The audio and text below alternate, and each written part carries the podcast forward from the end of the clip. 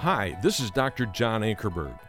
I invite you to dig into God's Word today with my dear friend, the late Dr. Wayne Barber, as he leads you verse by verse through the Bible. Would you turn with me this morning to Galatians chapter 4?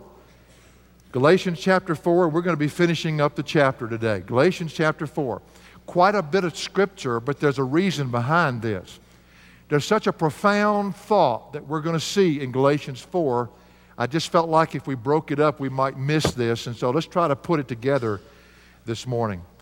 It's interesting sometimes when you're trying to learn something, if somebody comes along and says, you know, let's go back to the past and look at the baggage that perhaps we have inherited. I think there's a country song that says, digging up bones. Ken Moore tells me about that all the time. Digging up bones. Sometimes it's good to go back and dig up some bones to find out why it is that life is like it is and what it is that God wants us to know and to learn from His Word. Well, the Apostle Paul is going to do that today. He's going to take them back into history and dig up some bones. He's going to try to get his point across in a, in a yet a different way. Paul has clearly tried to help the Galatians understand that they are already sons of God by faith in the Lord Jesus Christ. It was not through any work that they could do. Works do not cut it. The works have to be that which God does through us. And so salvation is not based on any work that we do ourselves. He has used every approach, and you've seen it as we've gone through Galatians. He's instructed, he's reminded, he's confronted, he's pled like a father would plead with his children for them to pay attention to the absurd thing that they have chosen to do. And what was that? They bought the false teaching of the Judaizers, which has put them back up under that old, I've got to do more in order to be accepted by God. That's the mentality. And Paul says, What are you doing? You're already accepted by God in Christ Jesus. And what you're doing, He has already done. I mean, this, this is really baffling the Apostle Paul. Why would people who are so free now in Christ go back to something that's going to put them right back into bondage to their flesh? Paul, in our last message, shares that he feels like a woman that's going through labor, he says, only the second time for the same child. Now, he uses a, a, rather abnormal terminology there. You normally only have one time you go through labor and birth. He says, I'm going through it a second time. And what he's describing here, the term labor, is the pain that he feels in his heart. And yet, the pain is not to see them come to know Christ. He can't do a thing about them coming to know Christ. He can just present the message. God's the one who saves people. But here, he, they're already believers. The pain he's feeling is here are these believers that have been set free. Christ has come to live in them, and his pain is Christ is not being seen in their lives. He says in verse 19, My children, with whom I am again in labor until, and here's the event, Christ is formed in you. You see, Paul realized that because of the foolishness of their choices, Jesus was not being seen in their life. There was too much of them for Jesus to be seen. John the Baptist had it right, didn't he? John the Baptist said, We must decrease so that he might what? Increase. The more there is of me, the less there is of him to be seen in my life. And that's what his pain is. With a very tender heart, he says to them in verse 20, But I could wish to be present with you now and to change my tone he says, For I am perplexed about you. Now, he realizes he's come on pretty strong. He understands that. This is under the inspiration of the Holy Spirit of God, but at the same time, he wishes he could be there to tell them face to face. He wishes they could see the emotion in his face and feel the burden of his heart. He says, I am truly perplexed about you. And what he means is, I'm at a total loss. I've done everything I know to do. I've prayed for you. I've pled with you. I've confronted you. I've challenged you. I don't know what else to do. I'm at a total loss. Now, if you're a teacher of God's grace and you are seeking to live that message, you know exactly what Paul's talking about. When you see brothers and sisters in the family They've already been accepted as adult sons in Christ Jesus. They can walk in those adult privileges if they just choose to live by faith. When you see that, and then you see them choose to go back and do what they can't do to begin with, they understood it. And to make that kind of mistake, to buy religion at the expense of a relationship, it breaks your heart. And there's nothing you can do. There's nothing you can do. Like a parent with his children, you can't make decisions for them. They've got to make their own choices. But oh, how it breaks your heart when you realize what they could have as opposed to what they have chosen in their life. All he could do was just challenge, encourage, and confront these Galatians. He says in verse 21, and he brings it back to more of a challenge. He says, Tell me. I, you can see the perplexity in his life. Tell me, you who want to be under law, you who want to do it your own way, you who really think you have something that you can offer to God that He's going to be impressed with, tell me, he says, do you not listen to the law? Now, that term, the law, there has a two, two meanings. It's a double sided meaning. One is very specific the Mosaic law, which they had bought back into as the means and the ways of righteousness. But there's another meaning of that word, and he really here you, you need to bring it out. It's a general term that also includes the five, first five books of the Bible, the Pentateuch, it's called. And the first five books of the Bible they had at the writing of the book of Galatians. They had the Old Testament. And he says, Do you mean to tell me that if you want to go back up under this old system that's only brought out in these books, do you, do you not listen to what it says? And what he's going to do is take them back to Genesis and dig up some bones. He's going to dig up some bones. He said, I don't think you're paying any attention whatsoever. And I want to help you go back. And we're going to look at the baggage that you have inherited. And what he wants them to understand is they haven't bought into anything that's new. Man has been doing this all the way back. In fact, Abraham made the same mistake. And he wants them to understand that that mistake that Abraham made is still bringing all kinds of problems, even in the day that Paul was writing that letter. Well, there are four things that I want you to do, see here today. I want to try to explain to you, and Paul's going to try to explain it to us. First of all, he tells the tale of two sons. He tells the tale of two sons. As he reaches back into history to help them understand his point, he takes them back. In, in Galatians chapter 4, verse 22, he says, For it is written that Abraham had two sons, one by the bondwoman and one by the free woman. Now, if you've noticed in Galatians, Paul has used contrast to bring about his point over and over again. It's a great way of teaching. When you want somebody to see this side of the story, show them the other side and put them together, and sometimes it makes it more clear. He's used the contrast of law versus grace. Galatians 2:21 says, "I do not nullify the grace of God."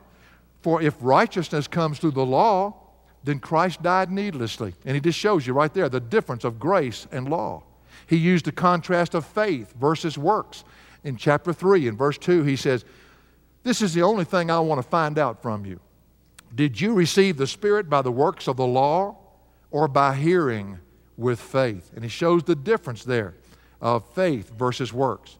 And what he's been doing since chapter 3 and verse 26 is showing us the contrast of being a slave or living as a son. So now he's going to give us some more contrast, four to be exact. But the first one he brings up is the two sons. For it is written that Abraham had two sons, one, of the, one by the bondwoman and one by the free woman. Now, the first thing you notice in this is that the father produces both sons. And what he's going to show you is that every person that's a believer has two choices to do it his way to try to help God out, or to trust God and wait upon God and let God do only what he can do. And so we understand the story of Abraham and Sarah. God had promised them a son, and Abraham makes a huge mistake. Now, Paul characterizes these sons in this way. He says that one was the son of the bondwoman and the other the free woman. Now, the bondwoman is Hagar, and he'll show you that in a minute. You know the story. And the second one, the free woman, that's the wife. That's the true wife. God only honors the one, the married to one woman. And that's the key here. Now, even though he marries another woman, that's not something that God approved of. He just allowed it, but he didn't approve of it, and you'll see that in the story. So the free woman is the true wife. That's Sarah. The bondwoman is Hagar. A bondwoman, and tell you what that is, that was a slave. And in fact, the word is paidiske. It's the word that means a female servant. So she's just a servant. Now, even though Abraham was the father, slaves only begat slaves. You see, he was, the, his true wife was Sarah, and therefore the true son would be Isaac. But with Hagar, she could only produce slaves. They were not legitimate sons in the family as far as God's concerned. Now, you say, Wayne, wait a minute. Where is that in Scripture? I'm so glad you asked. And, and uh, because God says to him one day, doesn't he? He says, Take your son, your only son up to the mountain. Well, in verse 22, he says, For it is written that Abraham had two sons, one by the bondwoman and one by the free woman. Again, the free woman was Sarah. I just want to make sure you've got the characters right in your mind. The bondwoman was Hagar, and we see the two women he's talking about. Now, perhaps you don't know the story. Go back to Genesis, if you will, in chapter 15, and let's just recite and rehearse for us what Paul is doing here to try to bring about his point.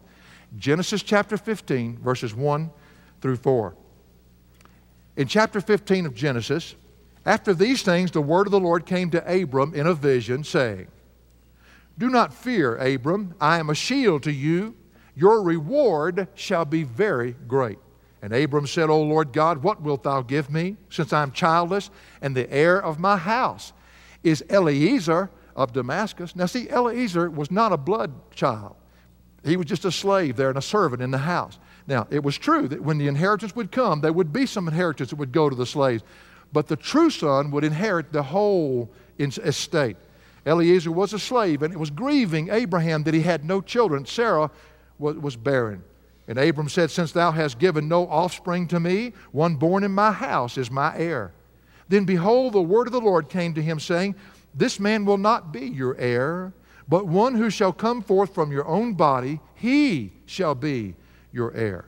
Now, God promised Abraham and Sarah a son. Ten years they tried to have a baby. They just wanted that son because God had promised it. Ten years go by, and, they, and Sarah is still barren, and she had not conceived. And so, therefore, what they do is they, they, they come up with what we do so often. Well, God said it, and He's evidently not doing anything. He's waiting on us. So we'll take matters in our own hand and they decided to try to get a son their way. And you see, that's exactly the way our thinking works. And this is what Paul's trying to tell the Galatians.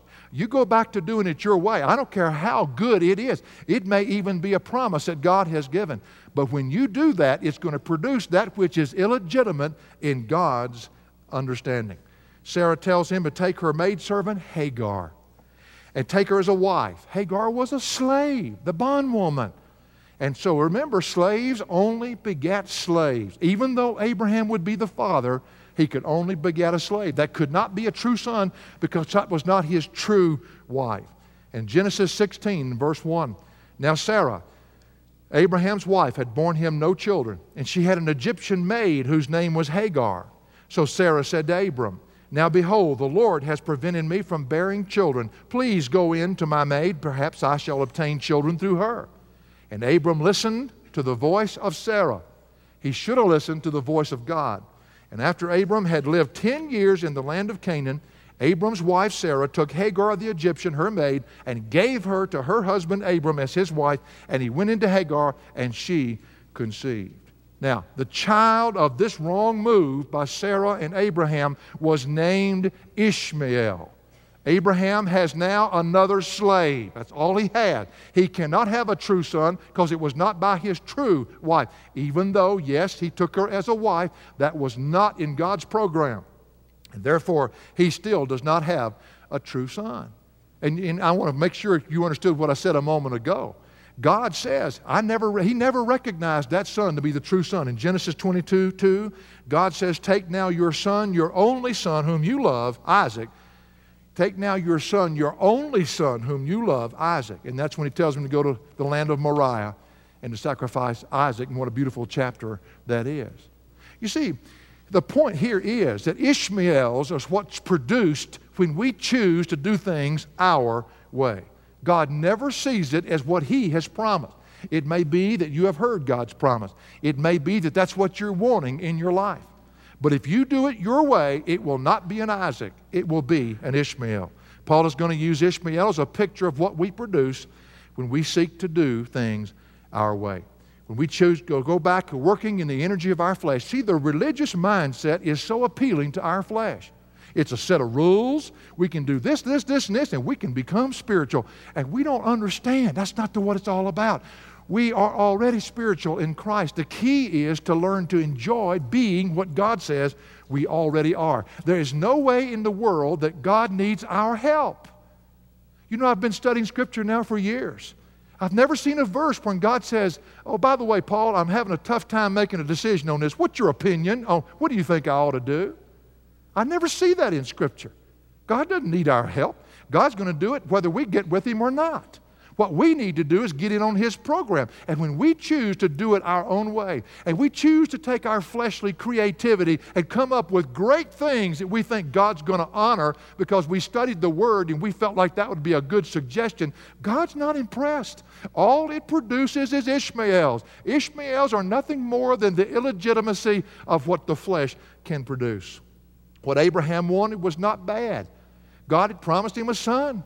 He wanted what God wanted, but he wanted it his own way. And by the way, he passed that same attitude down through generations. His great grandson Jacob did exactly the same thing. God said, You shall inherit the blessing, you shall inherit the birthright. But Jacob spent his life trying to deceive everybody and contend with everybody to get it his own way.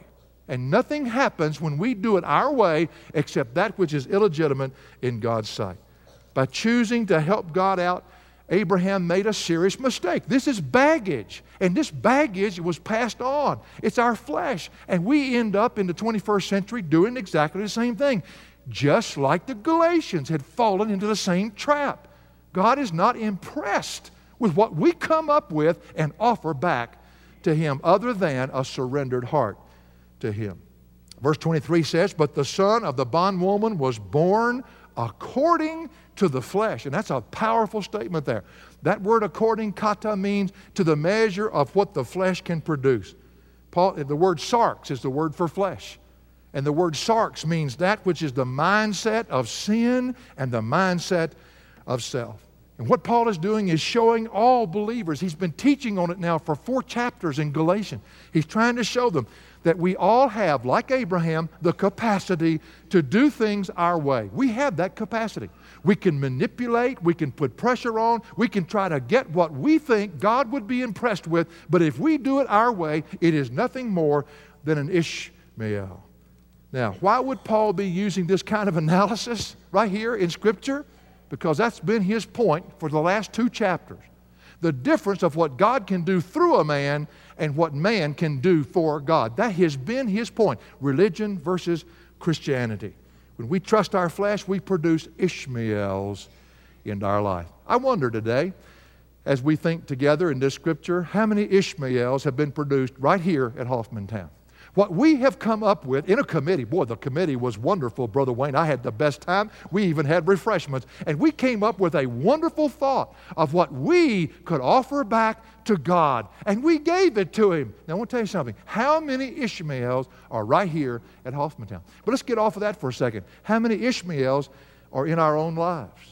Let me ask you to get real honest with me today. Thanks, Wayne. Really appreciate this. Raise your hand if you've ever produced any Ishmaels in your life. You've done it your way. You've just done it. Thank you for being honest. Every one of us are in that boat, aren't we? I remember when I was at Woodland Park and I was pastoring there in Chattanooga, and I go back to that from time to time because I spent 18 years with those dear people. We had a group, we had flock groups, flock groups. Now, flock groups are, are basically when you get together in each other's homes periodically. We did that because we needed more fellowship with the people. I was so strong a teacher, and we were so strong on equipping everybody. They needed to laugh every now and then and uh, to get together and get to know each other. Hopefully, we'll have that in Hoffmantown someday. But we, we were doing well with it. I got asked to go to a conference, and I went to that conference. Took my associate pastor with me and a, a good friend, John MacArthur, at Grace Community Church. We went out to his church, and it was a wonderful conference. It was an awesome conference. While we were there, they were going to have a special session on how to do flock groups. And so I got my associate. I said, let's go and find out what we're doing wrong. Because if they're doing it this way, maybe we need to do it that way. I kept forgetting that California is another planet. I mean, it's not, a, it's not a part of, the, of our country at all, I don't think.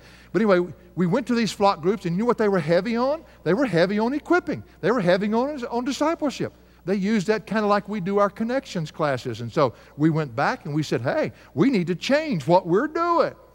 And we got together and got all the right people, and we just killed what God had raised up, and we came up with our little Ishmael and asked God to bless it. And in six weeks, we killed the whole program.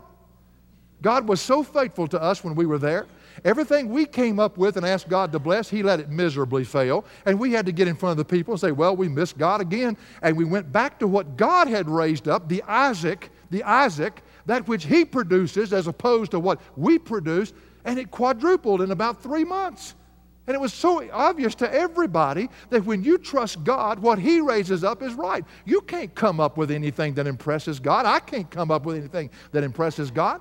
But Abraham tried it, the Galatians did it, and we need to learn from that. Anything you or I do, offering it back to God and asking Him to accept it, and He has not initiated in our life, is nothing more than an Ishmael and is illegitimate in His sight.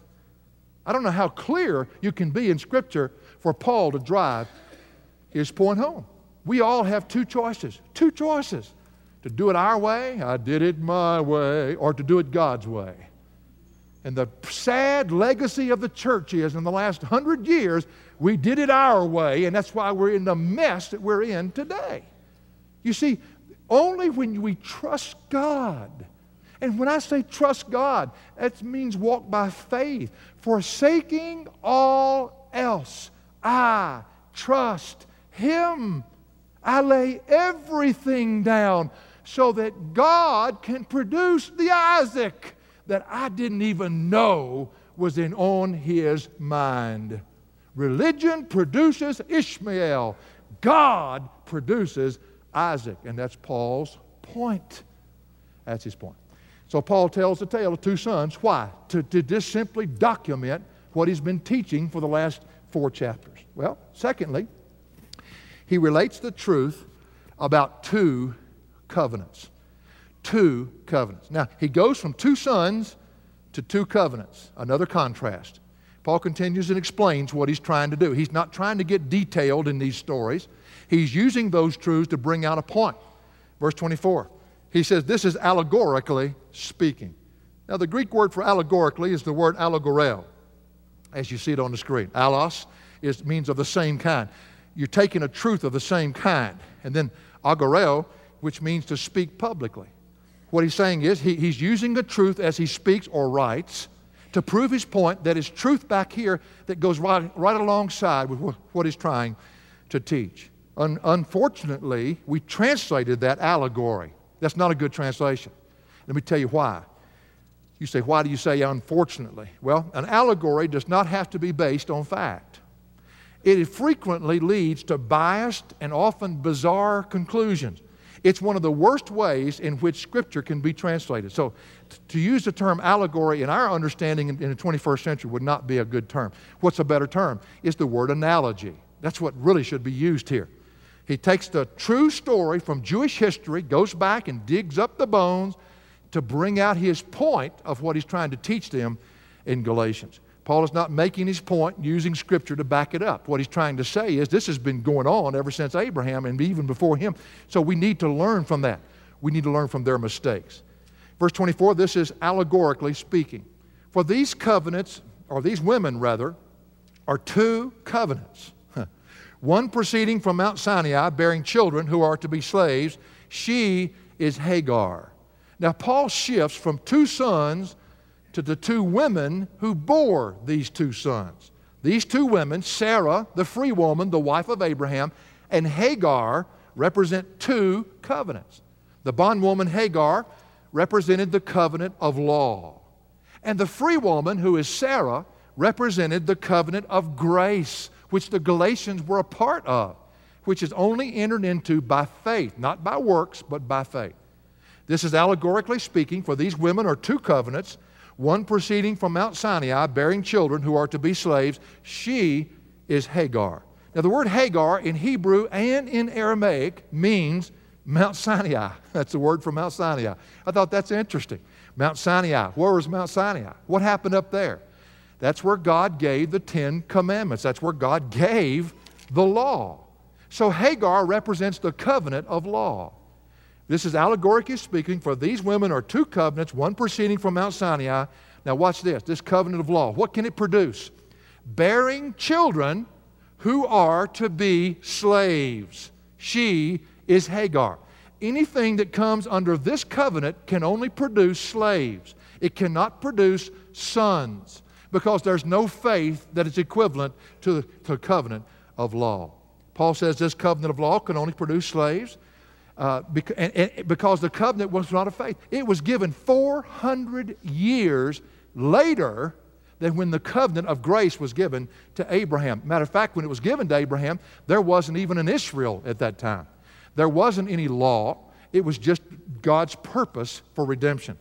The phrase, who are to be slaves, is in the present tense. If a person remains under the law, all he can ever be is a slave. He can never be a true son. He can never be an Isaac. He's only an Ishmael.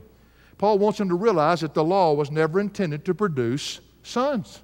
It was never intended to produce sons. It was only intended to take slaves and frustrate them. We've already seen the, the, the role of the law in chapter 3. It was only a tutor, a babysitter. It couldn't produce anything that God accepts. All it could do was keep the slaves in line until faith could come, until Jesus could be born, until the promised seed could be born. Then in him, he would produce the sons. But the law was never intended in any way to produce Isaacs. It could only produce Ishmaels if you take the two analogies and put them together.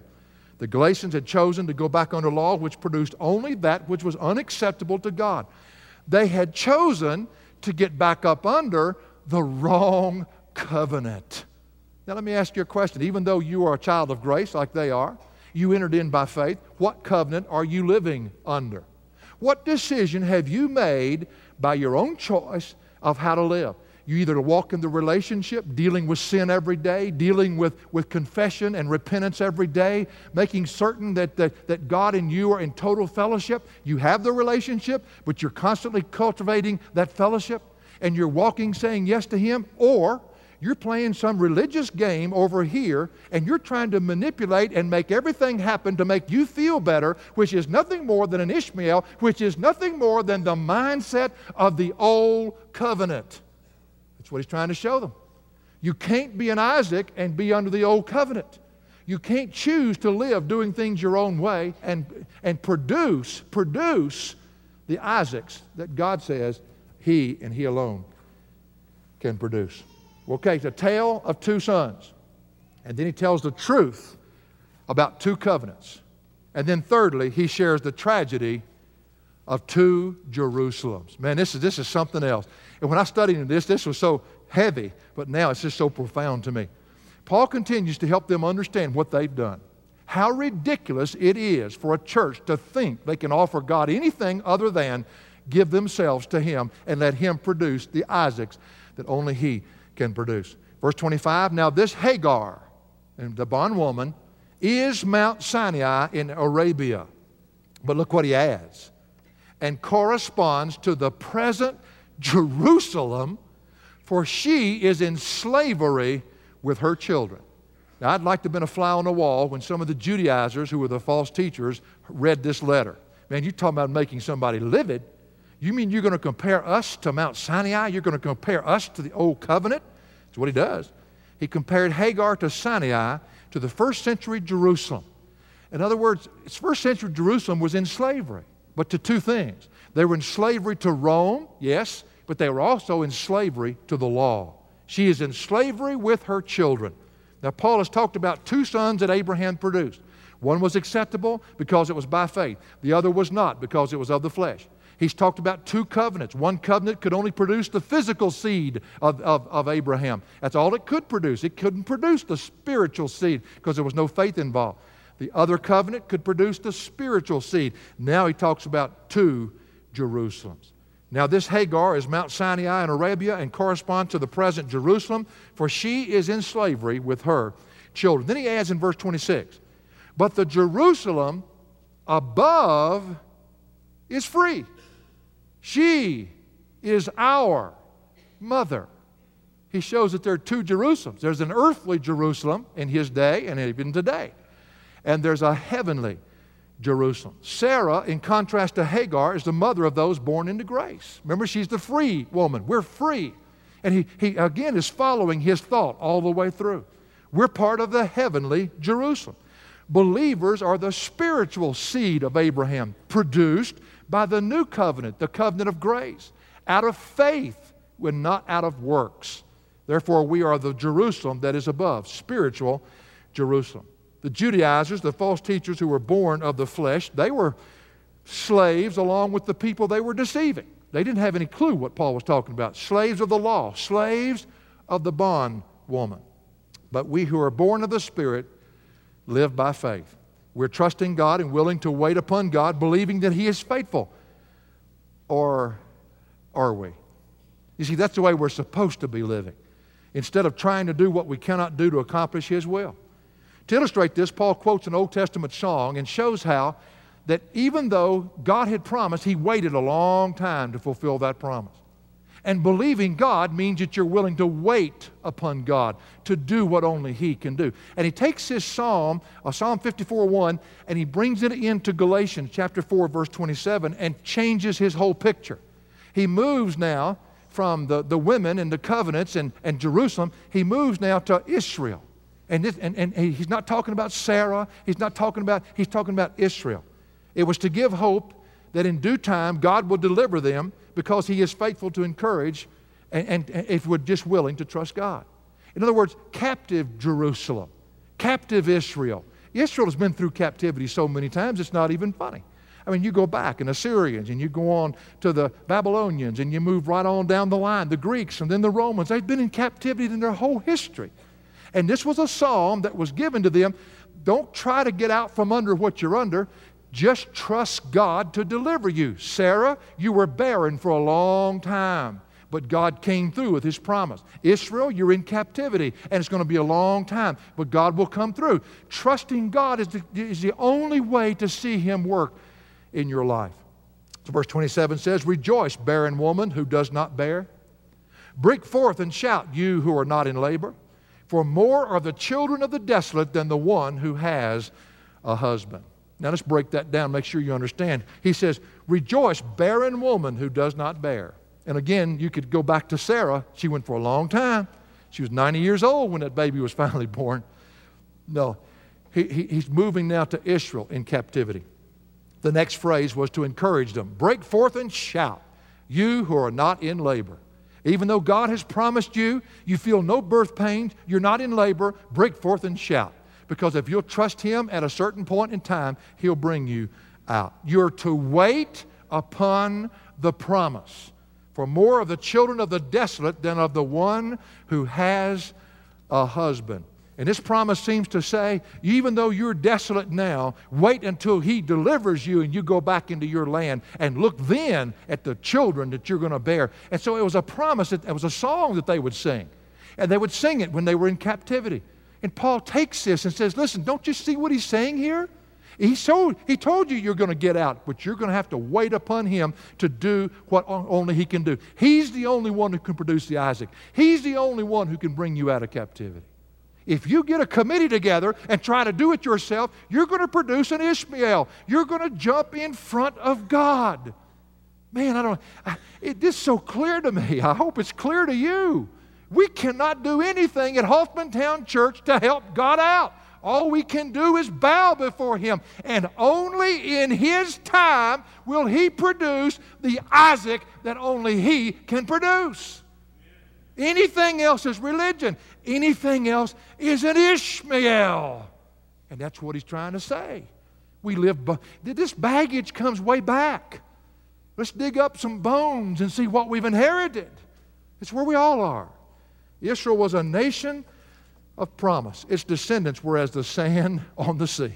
Paul takes this and applies it to believers. Verse 28. And you, brethren. Now look what he's done. He comes right back to them. Like Isaac, are children of promise. In other words, you didn't just come to be. He's reminding them that even though it's taken a long time, it, was a process of time. Jesus didn't come right away. Jesus, it was over the centuries that he came. We're such a privileged generation because we get to live in the fullness of the covenant promises. It was through Isaac that Jacob was born. And Jacob, of course, became Israel, who had 12 sons. It was Judah is one of his sons. And it was through Judah that David was born. And it was through David that the Virgin Mary was born. And it was through the Virgin Mary that the Lord Jesus finally came after 400 years of darkness. And what Paul is saying is, you are children of promise.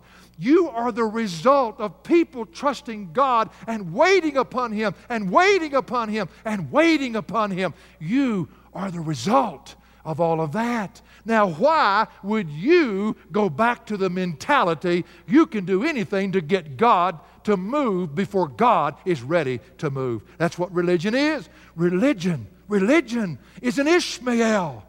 Isaac is what Christianity is all about trusting and waiting upon God. And you, brethren, like Isaac, are children of promise. So, what's his message to the Galatians? By choosing to go back under the law, they had chosen to go back and be slaves. They had chosen to live like earthly Jerusalem. They had chosen to put themselves into bondage. They had chosen death instead of life. You wonder if they'll ever get it. No wonder Paul says, I'm perplexed. I'm perplexed. I've told you everything I know to do. I've tried to make you mad. I've pled with you. I've, I've done everything to do to clarify it. As you can see, the dilemma he's in. Two sons two covenants and two Jerusalems. But he finishes his, his thought here in this chapter. Finally, there are two kinds of people. He warns them of two kinds of people the trouble between two kinds of people. Now, and if you take the text literally here, he's speaking of lost versus saved, but you have to remember that that mentality of losthood, flesh is flesh on both sides of the cross. So you've got to be able to apply it even to the church, no matter whether or not a person's saved or what is lost. His flesh is going to go the route of Mount Sinai. His flesh is going to go the route of Hagar. His flesh can only produce Ishmael if a person chooses to walk after it. And that's what he's bringing out. Oh, how people who walk after the flesh, and this is his point. Now, listen to me carefully. Those who walk after the flesh, those who have chosen this direction, they hate, literally hate the people who are seeking to live by grace and waiting and trusting on God. There's your hostility. There's your conflict. There's churches being divided. There are families that are falling apart. Why? One has chosen Hagar and the other has chosen Sarah. And one is producing Ishmael and one is producing Isaac. And he's going to show you the hostilities that come about when these kind of things happen. Verse 29. But as at that time he who was born according to the flesh, Ishmael, persecuted him who was born according to the Spirit. And then he says, takes history, says this is the way it was.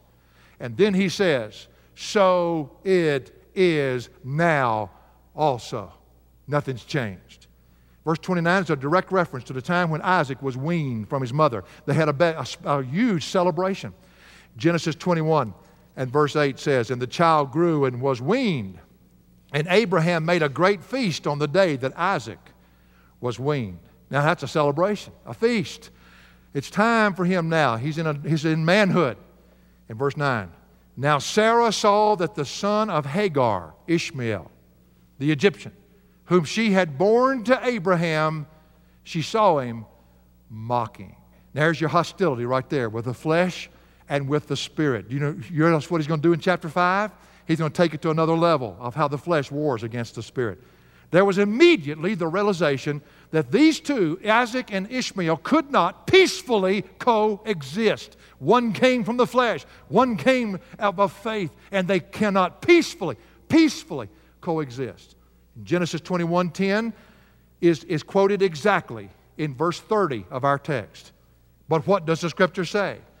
Cast out the bondwoman and her son, for the son of the bondwoman shall not be an heir with the son of the free woman. And that casting out there is a hostile word. It's declaring war on the flesh. The two cannot peacefully coexist. It's almost word for word. Genesis 21:10 says, Therefore she said to Abraham, Drive out this maid and her son, for the son of this maid shall not be an heir with my son Isaac. There's no way grace and law can coexist. There's no way. The hostility is incredible. It's incredible from people who are willing to wait and trust God to bring about the Isaacs, and people who have chosen to, no, sir, we will manipulate our way until we get what we want. That's Hagar, that's Old Testament, that's flesh. And he said, the two cannot peacefully coexist. And then he says in verse 31, you know, you wonder why churches are splitting all over this country. This ought to tell you right here. You've got religious people and you've got Christians trying to intermingle. And it cannot be peaceful. It cannot be peaceful. There's a hostility here between the two. So then, brethren, he says in verse 31, and this is all analogy. He's using Old Testament baggage to prove his point. He says, So then, brethren, what are we going to make out of this, in other words? How do we draw our conclusions? We are not children of a bondwoman, but of the what? Free woman. And you can almost hear him say, and he does say it in chapter 5 and verse 1 then live like it. Then live like it. Do you realize, folks, what he's going to do in chapter 5? He's going to show that the way we treat one another is directly a reflection of which covenant we've chosen to live under. It's directly a reflection of whether or not we're walking by flesh or whether or not we're walking by faith. That's going to be his litmus test. That's going to be the acid test in chapter 5. The war of the flesh versus the spirit and how to win that battle. And when you win it by saying yes to Christ, fulfilling the desires of the Spirit, He produces a character of love to where now you have the unity in the body that ought to be there. That's what he's saying. Chapter 5, verse 1 says, It was for freedom. And that doesn't mean the right to do as you please, like the book of Judges. It means the power to do as you should. It was for freedom that Christ set us free. Therefore, I love those therefores. Keep standing firm and do not be subject again to a yoke of slavery. Now, I don't know about you, but if I was sitting in the audience in, in Galatia and somebody read this message, I don't think I could have missed that one. That's about as clear as the nose on our face. The way we act directly reflects a choice we've made as to which covenant we're going to live under. Whether or not we're going to obey our flesh and its whims and opinions and agendas, or whether or not we're going to, by faith, trust God to raise up an Isaac that we didn't even know would exist. That's faith. Just like captive Israel, just like barren Sarah, they had to trust God and learn to wait to Him to do what only He could do. Two sons, two covenants, two Jerusalems, and two kinds of people two kinds of people. And the hostilities between these two kinds were going on in Galatia. But as we go back to the Galatians and dig up some bones, they're still going on today in the 21st century. They're going on right here at Hoffmantown. And I want to tell you something, folks. God is trying to teach us something and tell us something. And He's wanting us to deal with the sin that's in our life that reflects itself by the way we treat other people. You never, ever sweep sin under the rug and go on. No, sir. You have to confess it and deal with it and put it under the blood to be free now, to be free for God to produce the Isaac that we hadn't got a clue about.